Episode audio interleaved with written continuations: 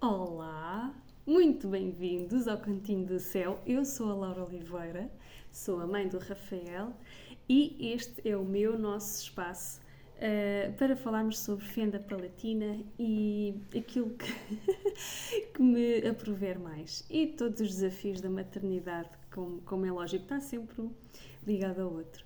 Uh, fala, falo de uma forma descomplicada, sem romantismos, sem dramatismos, a realidade tal e qual como ela é. Claro que uh, nos meus episódios uh, há momentos bastante intensos para, para, para serem partilhados convosco uh, e há outros bem mais leves. Mas bom, obrigada, obrigada por estarem aqui, este, por estares aqui este momento comigo. Eu preveni-me com um cafezinho aqui numa chávena toda, toda retro, toda retro não, toda vintage uh, da coleção da Chávenas de Chá da minha mãe e com o belo do cafezinho uh, para saborear este momento. Convido-te a fazer o mesmo. Hum, café. Café na dose certa só faz bem e traz benefícios à nossa saúde. Eu tenho que beber um cafezinho todos os dias, pelo menos um. Bom, o episódio de hoje é sobre a cirurgia ao palato duro do Rafael, que já foi há dois meses atrás, sensivelmente. E, como sempre, não trago guião nenhum, portanto, isto é falar de coração aberto e de alma aberta. E sem dúvida alguma que esta cirurgia é a segunda do Rafael ao palato, correu muito francamente melhor do que a primeira. E pronto, já sabe como é que é, toda a preparação, dois dias antes uh, da cirurgia, fomos fazer a consulta de anestesia. O Rafael é seguido na Estefânia. E na primeira cirurgia nós estávamos uh, em 2021 e um, estávamos ainda a sofrer um pouco uh, todas as, as, as restrições pós-Covid e restrições Covid Conclusão: naquela altura não houve consulta presencial, houve uma consulta telefónica. E, meus queridos, tenho-vos a dizer que nesta consulta presencial a senhora enfermeira uh, explicou-me tudo como se fosse a primeira de todas. Olhando para trás, sinceramente, tinha ajudado tanto, mas tanto, tanto, tanto, tanto porque ela contou tudo tintim por tintim, todos os passinhos, desde o princípio até à alta do Rafael. Um, e eu estava a ver aquilo, ela a explicar-me como se eu nunca, como se nós nunca tivéssemos passado pelo processo. E, eu só me apetecia dizer assim: oh, enfermeira, senhora enfermeira, não vale a pena, eu já sei isso tudo corto e salteado, trás para a frente, já, quer dizer, e, e, e soube da pior forma possível. Um, isto, isto foi um desabafo agora. Porque na primeira cirurgia, vão ver lá o episódio uh, que, que, que, já contei, foi bastante dramática. E houve muita coisa que eu não contei, e há muita coisa que eu não conto, porque não vale a pena contar. Uh, mas sim, temos assim aquele condão de hum, tudo pode acontecer, acontece ao Rafael. Bom, Consulta de, de anestesia feita, a explicar uh, o jejum, uh, que roupas é que tínhamos que levar. Uh, ah, um pormenor gigante, eu vou começar a levar toalhões, toalhões de banho para mim e para o Rafael nos próximos internamentos, porque eles ter têm, mas são tão pequeninas que eles quando são pequeninos chega, mas quando os meninos começam a ter um ano e tal, dois, já são pequeninas demais, eles já estão crescidos, precisam de mais, pronto, um à parte. Um, a sala de espera estava cheia. Para quem nos sabe, para quem nos segue e sabe que o Rafael tem uma traqueostomia, uma traqueostomia, para quem não sabe, é literalmente linguagem de mãe, um buraco no goto com uma cânula para poder respirar livremente. O buraco no goto, logicamente, está, na traqueia. o que é uma entrada direta aos pulmões. O que é um festim para a bicharada a entrar e sentir-se confortável em casa.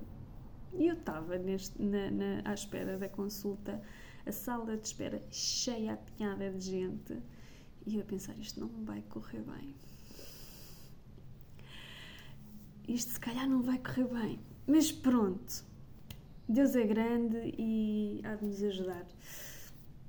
O resto do dia correu muito bem. Dois dias depois uh, demos então a entrada no hospital, com jejum feito, seis horas sem comer, uh, sem beber, nas últimas quatro, água, e sem beber água, sem nada. E hum, tive a sorte. A gente tem assim uns azares, mas tem muita sorte. Tive a sorte de poder levar o Rafael ao meu colo até à mesa da sala de operações. Minha gente, não tem preço. Uh, é muito bom. Raramente é possível, raramente é possível fazer isto. E eu pude fazer isto. E dá-nos um, um conforto e um voto de confiança que tudo vai correr pelo melhor muito grande. E assim foi. Eu fui a última cara que o Rafael viu, para além de todas as outras que estão à volta e aquela parafernália de luzes e aparelhómetros e, e, e por aí fora. Entreguei a Deus, desejei sorte, boa sorte à equipa, que corresse bem e pedi aos anjos e aos santos que guiassem cada mão de cada profissional daquela sala de operações. E fui ao café beber café. para ajudar a passar um bocadinho o tempo.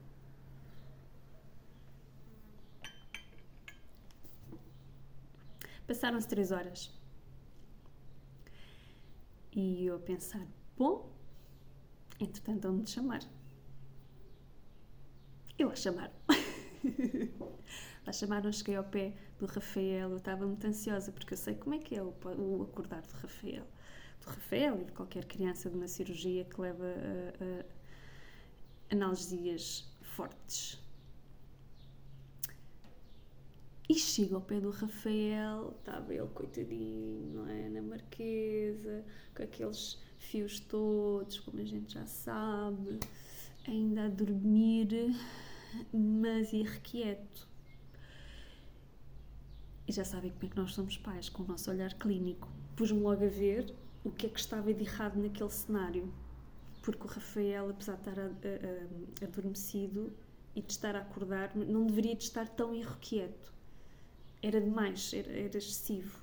E então apercebi que estava um aparelhómetro a mandar e, e, o lençol e a coberta por cima dele. Vi logo o Rafael não gosta de ter os pés tapados. Não, não gosta. Ele é um, um bebê quente, então quanto menos roupa melhor. Apesar da sala de operações ser gelada, daí ele estar bem, bem, bem tapado, estavam a fazer tudo certo e tinha uma maquineta a mandar ar quente para ele aquecer.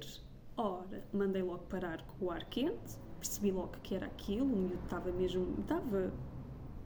não, parava quieto. Uh, imaginem uh, o, Rafael uh, a dormir e a mexer-se como se tivesse quase uma convulsão. Braços para um lado, pernas para o outro, pontapés, enfim. Foi o suficiente, ele acalmou imediatamente e pensei, boa, ainda bem que, que cheguei já e que não estava longe, porque isto poderia correr muito, muito, muito, muito mal. Eu preveni que tinham que pôr as talas nos braços do Rafael, porque ele xuxa no dedo, xuxava no dedo, xuxava no dedo. E a primeira coisa que ele ia fazer, mesmo a dormir, era pôr o dedo na boca. Eu fui expressa neste pedido, na consulta de anestesia na entrada da, da, para a sala de operações, a todos os profissionais com quem eu, eu, passei, falei, eu fiz este pedido, foi escrito, que eu vi com os meus olhos, que foi escrito na, na, lá na folha, de, na, ficha de clínica do Rafael. Quando vou ver, não tinha talas. Say what? Que não! Peço logo por talas. Não existe talas no, no, no, no bloco operatório nem na sala de recobro eu, como é lógico, trazia as, as nossas talas. este café está muito bom. Bom, liguei ao pai e o pai foi buscar as talas. Samuel foi buscar as talas e em menos de três tempos tinha as talas comigo e já estávamos a pôr as talas nos braços de Rafael. Nós a pôr, eu e a enfermeira a pôr a tala e o miúdo a acordar. Tipo, foi mesmo timing certo. E pronto, o resto já se sabe como é que é. Acordar numa cirurgia é difícil. Uh, e eles fazem reação às anestesias, não é? E o miúdo teve 3 horas com a boca aberta. E claro que há sangue por todo lado. Sangue seco, sangue a, a, a aparecer. Um, por muito bem que medicados que estejam, um, há queixas, não é? E os primeiros três dias não foram fáceis. Nada fáceis. Não se dorme. Nós não dormimos. Não dormimos porque estamos sempre ali ao, temos que estar sempre ali ao lado, não é? E para além destes três dias foram mais uns quantos sem dormir. Muita coisa aconteceu. O Rafael, como tem PEG, é alimentado por sonda, teve essa benesse, uh, teve as refeições todas a tempo e horas e certas, portanto não lhe faltou nada a nível nutritivo. Uh... Eu estou a rir porque tudo nos acontece. Uh, durante o internamento, lá, às páginas tantas, um dia a PEG, um, o senhor enfermeiro ia dar a administrar a medicação e enganou-se no sítio da PEG onde deveria dar a indicação. Tu, profissional de saúde que me estás a ouvir, já sabes o que é que aconteceu. Papai e mamã, o que aconteceu foi que uh, a, PEG é um, a sonda, é um buraquinho, é um estoma, um buraquinho feito na barriga, no estômago do, do da criança ou do adulto, um, onde, por onde é a entrada um, alimentação e comida, tudo passado. É, é espinhas, tudo, tudo passado. Entrada pela barriga, direto, não é pela boca, vai diretamente ao estômago. Um, o senhor enfermeiro enganou-se, retirou o ar do balão do lado de dentro do estômago e aquilo despipou. Graças a Deus que eu não estava lá, porque eu tinha trocado com o pai, tinha combinado com o Samuel de trocar ao fim de, de uma semana de uma semana trocava para vir a casa dormir, para não ter mais um burnout. Uh, e sim, assumo aqui que, que, já tive, e, e, se não tiver cuidado, facilmente tenho burnouts. Um, não é drama nenhum, é realidade. A maternidade por si própria já é bastante desafiante e nós, mamães e papás que temos meninos com condições físicas um, e psíquicas, uh, mais facilmente uh, esgotamos esgotamos, às vezes passamos o lado do esgotado, piramos de, de vez da cabeça. E então, para prevenir isso, uh, e para estar inteira e a 100% com o Rafael, e, e, tinha que descansar. Então era o papá que estava com ele e ele teve a calma necessária na altura que eu não iria ter com, com a privação de sono. E, e foi um sucessivo de acontecimentos lamentáveis desde, desde o senhor enfermeiro ter se enganado, desde não ter, a pediatra veio, não soube lidar com a situação. Estávamos no mesmo piso da, da, da gastro. Da, da, do hospital de. Ai, está-me a falhar o nome. Do sítio onde, é, onde é as gastros, no mesmo piso, não era preciso andar de elevador para cima e para baixo. Só duas horas depois é que me apareceu alguém, especialista de gastro, Nisto, o miúdo tinha o estômago aberto, só com uma compressa por cima.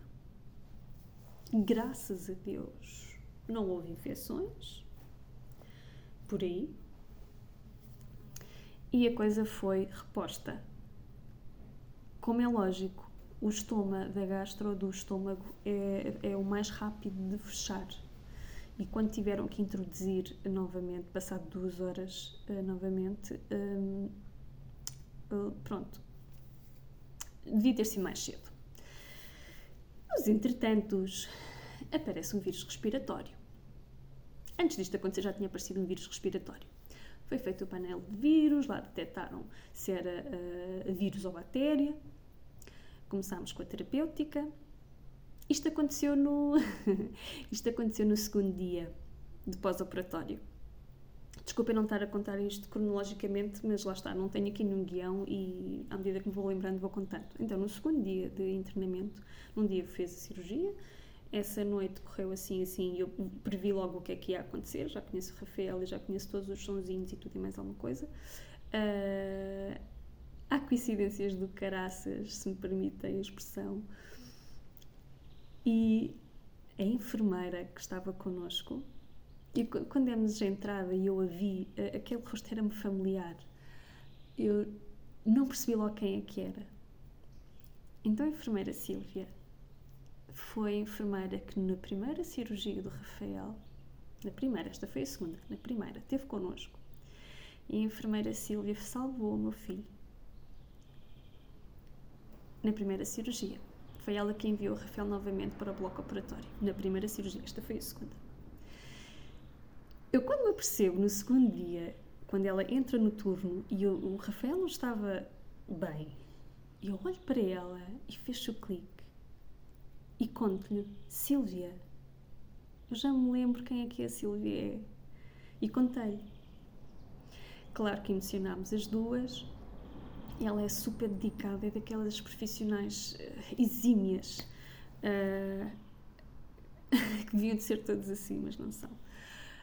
Uh, e então estávamos preocupados com o Rafael, o que é que se passava, o que é que não se passava. Eu já tinha dito à Sílvia que não ia correr bem, que o, o Rafael ia fazer febre. O Rafael fez febre. E chega-se um momento que a Silvia chega ao pé de mim e diz assim: Mãe, vamos fazer, administrar, já não lembro os nomes, isto, isto, isto, é o Rafael. Toda eu me arrepiei, bem o flashback à memória. Viro-me para a Silvia e digo assim: Silvia, 15 de 9 de 2021.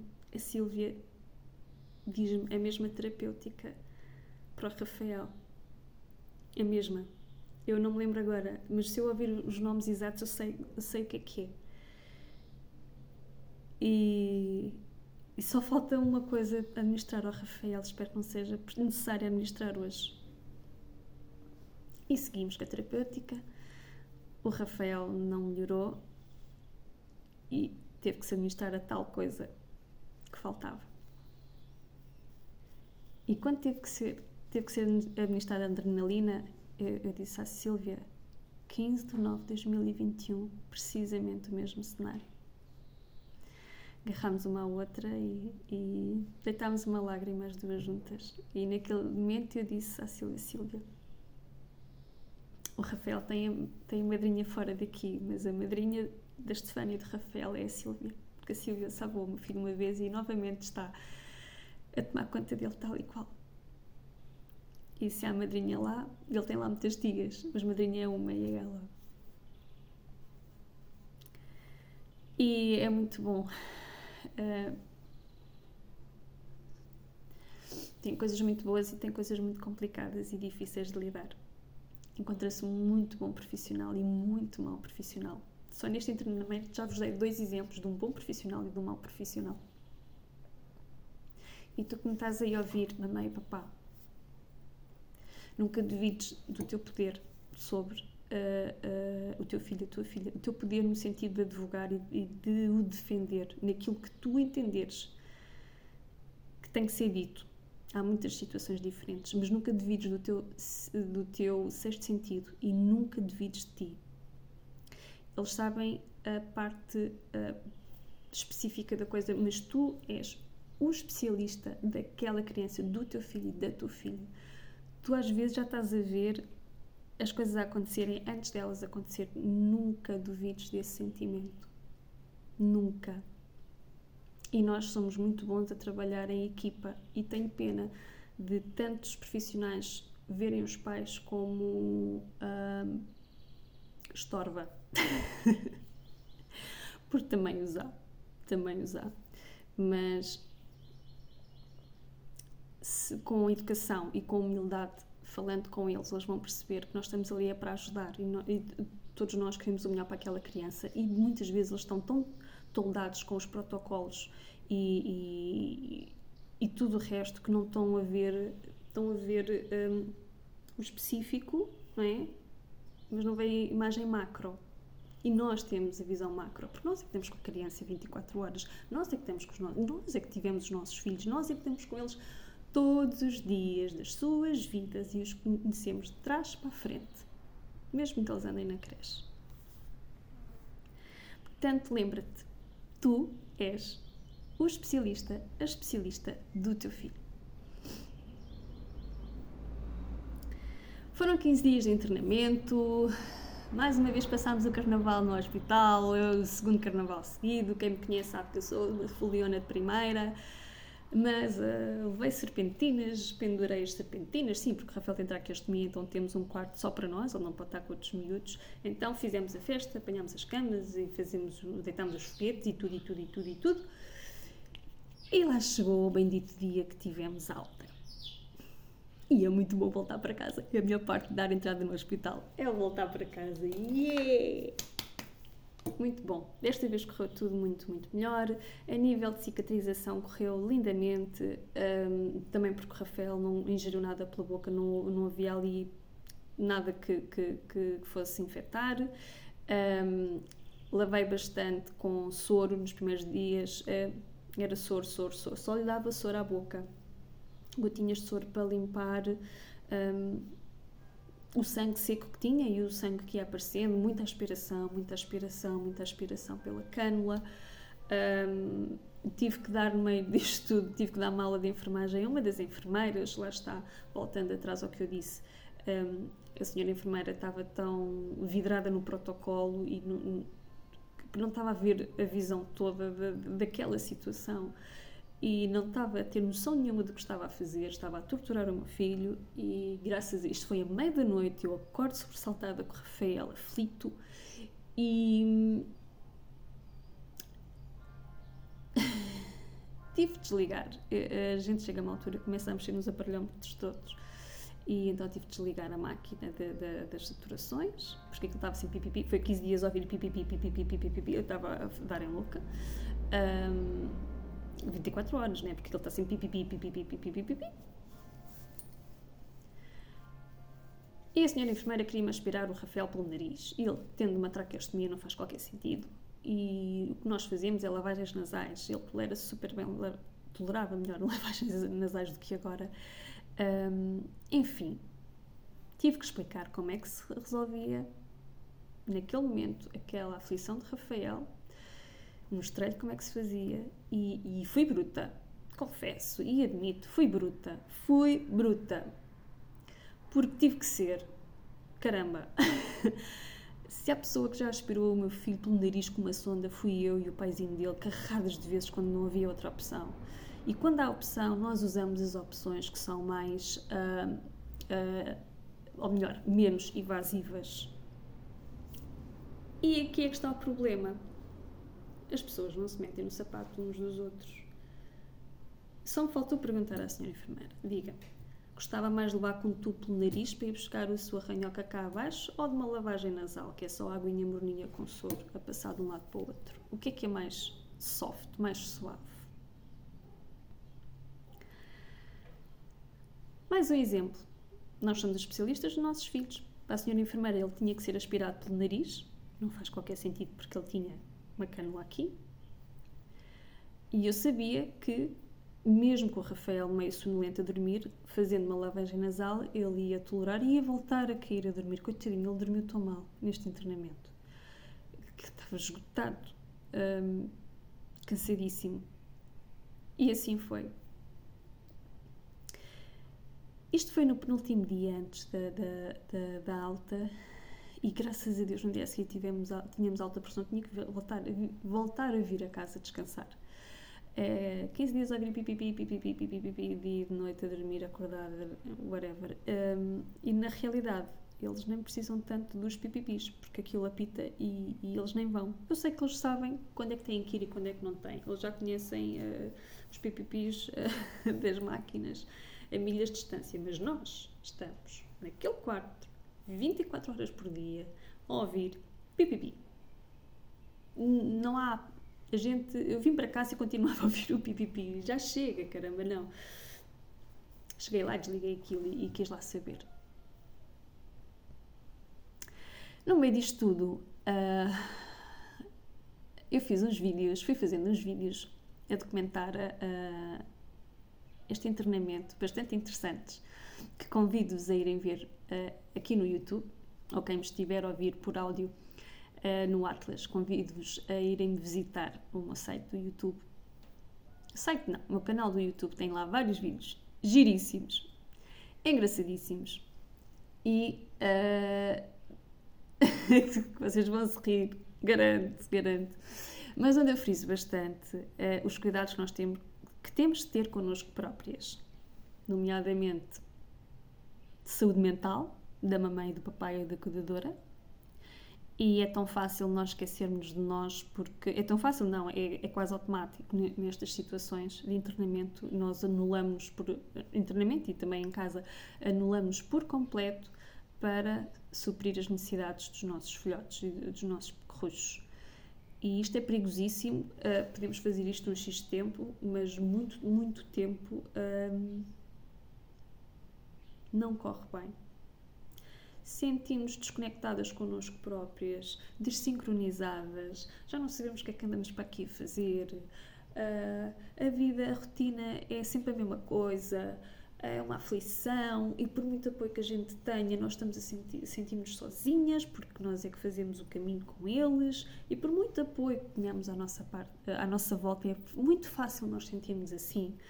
Portanto, imperativo 5 minutos por dia para cuidares de ti, seja com dormir não conta, ok? Dormir, dormir é, não é extra. Dormir tens que dormir quando conseguires. 5 hum. minutinhos para lavar os dentes, penteares-te, lavares o rosto, pôres hidratante. Se fores mulher, pôr um batom, um rímel, um eyeliner, o que for, o que tiveres à mão, mesmo que estejas em casa, mesmo que estejas no internamento. Eu consegui fazê-lo no internamento? Não. eu só consegui começar a fazer isto ao fim de 5 dias. Os primeiros 5 dias não consegui. Mas tudo bem, porque eu sabia que eu tinha esses 5 dias. Uh, uh, prazo limite para uh, focar só no Rafael e, e, eu ficar para depois. Mas eu sabia que ao fim dessa semana, 5, 7 dias, eu tinha que começar a cuidar de mim e filo. Comecei a lavar a minha cara e a pôr hidratante só. E lavar os dentes sempre que conseguia, não é? Às vezes eu lavava à noite, dava de manhã, whatever. Não sou badalhoca, mas há momentos em que nós não conseguimos, há momentos não, há muitas horas que não conseguimos sair mesmo a pé dos nossos perros um, é importante, é, é, mesmo importante, cuida de ti, porque hum, eu, na aviação, na aviação, já fui assistente de bordo, a aviação trouxe uma grande lição que é a seguinte: tu só consegues salvar o teu companheiro de lado em caso de emergência quando as máscaras descem e tens que pôr a máscara. A primeira coisa que tu fazes é pôr a máscara a ti própria só depois metes no teu parceiro do lado, ou o teu filho ou tua filha, porque tu, morta, não ajudas ninguém.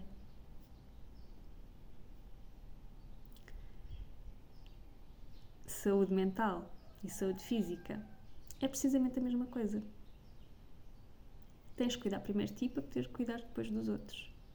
Há um limite de tempo em que podes te deixar um bocadinho para depois, mas tens que saber quando é que é o limite. E o limite. Hum, Falo isto com, com conhecimento de causa. Eu já no passado passei muitas vezes esse limite, aprendi a lição da pior forma.